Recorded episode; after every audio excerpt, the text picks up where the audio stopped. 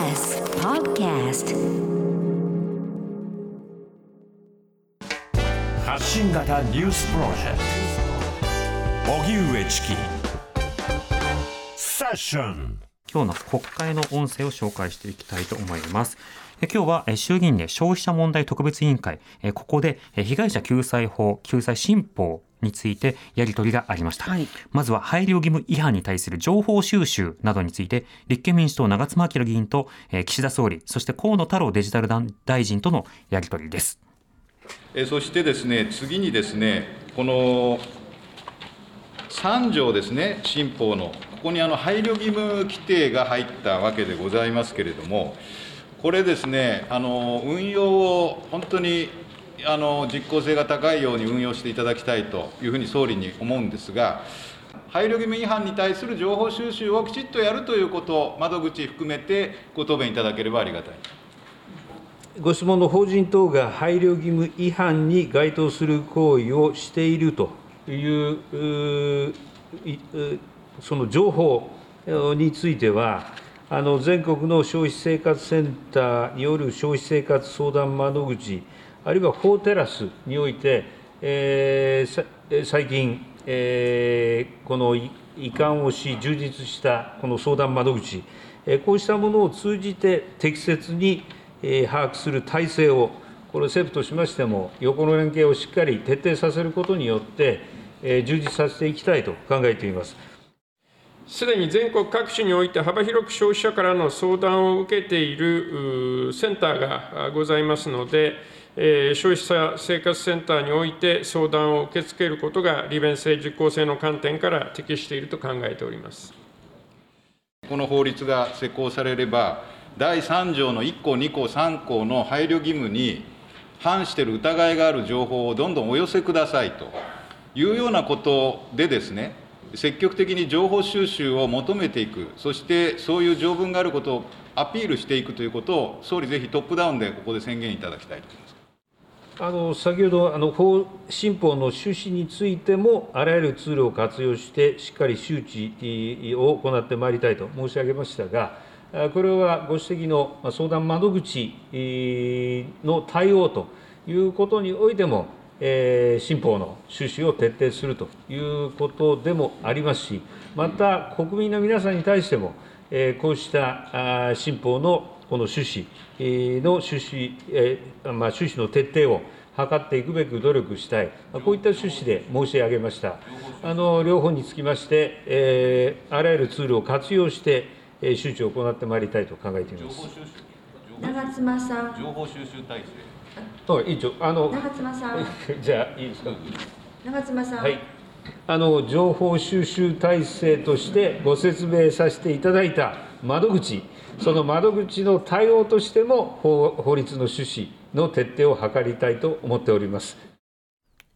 立憲民主党の長妻昭衆議院議員と岸田総理、そしてえー河野太郎えー消費者担当大臣とのやり取りを聞いていただきました。あの消費者センターでえー相談を受け付けていくよとで、そこについてはセンターの中でもこういった宗教的献金被害などについてもあの徹底をしていきますよと、そしてそういった窓口があるんだということを今度は国民に対して、えー力強く訴えていきますというようなことをや述べるというやり取りでしたね。まあ、あの具体的な法律ができてもそれが現場で適用されなければ意味ないし、現場でいろんなものが行われていたとしてもそこに被害者がつながらなければ意味ないしということで、そこの整備を求めるという一幕でした。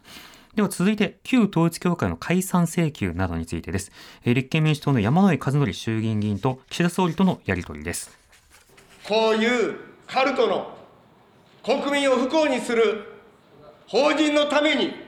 国会がある意味でみんながこれだけの労力と時間を使って30年間放置されてきたやっぱりもうこれピリオドを打つべき時だと思うんです。明日回答が返ってきます。速やかに解散請求をしてほしいと思います。いかがでしょうか？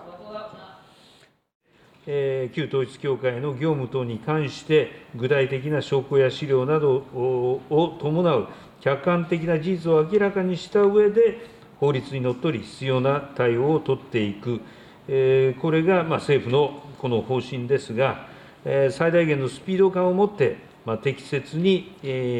対応していかなければならない、このように考えます。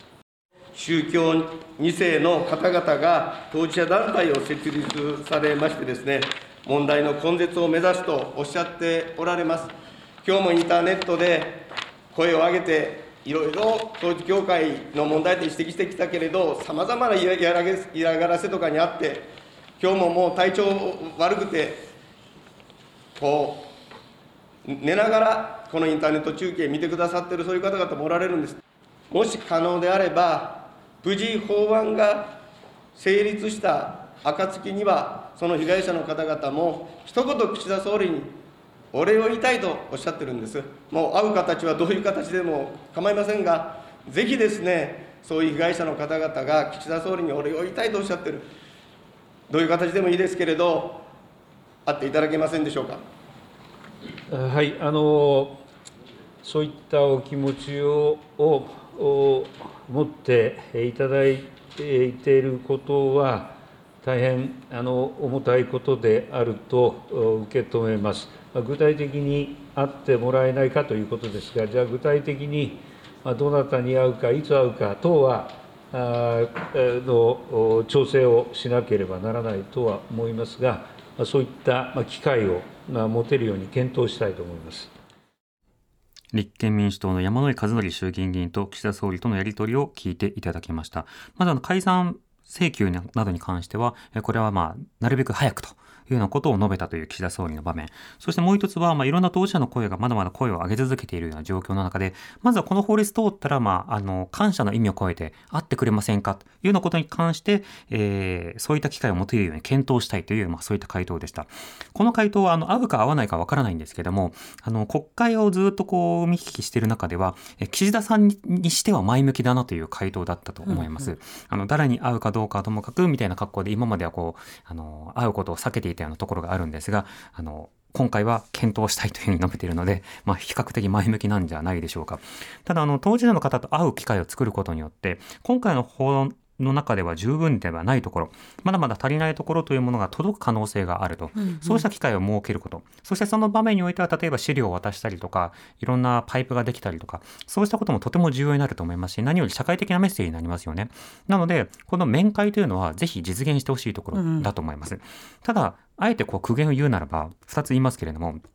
法律作る前に会いましょうよと。いうのが1点と、あの、陳情のために会いますじゃなくて、今回お礼のために会いたいと言ってるというのが山井さん不利だったんですね。はい、で、それに対して岸田さんは、まあ会います、検討しますみたいな格好なんですけど、お礼なら会うんかというような、そういったようなそのやっぱり疑問というのもあるわけですよね、うんうん、ちゃんと意見聴取というものをそもそも議会のこの立法プロセスの中に組み込んだり政府の例えば検討会の中に組み込んだりをして今回有識者などはいろいろと盛り込んで意見を聞いたという手続きはあるわけですけど、いろんな当事者の方々に聞くというような場面が公的に作られる。これが不十分だったわけですよね。これをやるというものが、ま、不可欠だと思うので、まあ、感謝の言葉なら聞いてやろうみたいなものではなくて、しっかりと会って意見を聞く。それだけではなくて、具体的な委員会とか審議会を設ける。まあ、そうしたような場所もという場所もとても重要かなと思います。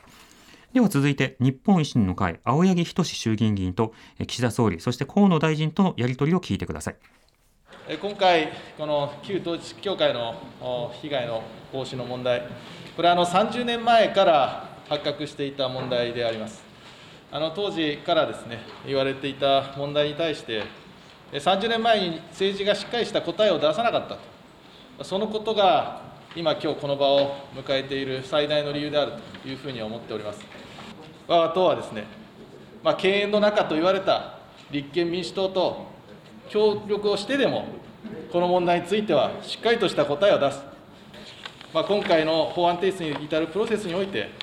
まあ、日本維新の会および立憲民主党を中心とした野党の貢献について、またそれらを含むです、与野党の協力について、岸田総理の受け止めを教えていただください。新法案には、特に配慮義務規定など、与野党間の議論を踏まえた規定も盛り込ませていただきました。そうした経緯を経て、この今、改正案、そして新法案につき新法新法案につきまして、ご審議をいただいていると認識をしております配慮義務規定の対象行為、これは自由な意思の抑圧、本人や家族の生活維持を困難にすること、そして正体を隠して寄付の使途を誤認させること、まあ、これがま革新ではないかと、まあ、こういうふうに思うわけです。やはりここはですね、配慮義務を禁止事項というところで扱うべきではないかと思っております。この配慮義務の部分はですね、幅広くその捉えることよりも、捉えた行為をきちんと裁判において不法行為に認定すべきであると、そのそこをしっかりとですね法律で担保すべきだと思うんですけれども、この点についていかがでしょうか？あの今の配慮義務の方は、個人がどのような状況になるかという結果としての個人の状態を規定しております。その状況に個人が陥るためには、まあ、法人側のさまざまな行為がこれあるわけでございまして、それを規定をしていくと、今よりも幅が狭くなってしまって、救済できないケースも出てくると思いますので、政府案、適当だと考えております。まあ、ここはもうあの完全に見解の違いだと思います、そして我々は我々の考え方の方が合理的だということを自信を持って考えております。日本維新の会の青柳仁衆議院議員と岸田総理河野大臣とのやり取りを聞いていただきました。えー、具体的に禁止事項にすべきだというようなことが、えー、野党、えー、今回は立憲民主党、そして、え日本維新の会の考え方として強調されているわけですが、そこについては完全に折り合わずというような場面でしたね。こうした論点については他の政党も聞いています。え日本共産党宮本徹衆議院議員と岸田総理とのやり取りです。あの総理はですね、じゃ統一教会の被害にピンポイントを当てた場合でも、禁止行為よりも配慮義務の方が、民法上の不法行為認定及びそれに基づく損害賠償請求が容認する効果が高いと、こうお考えなんですか？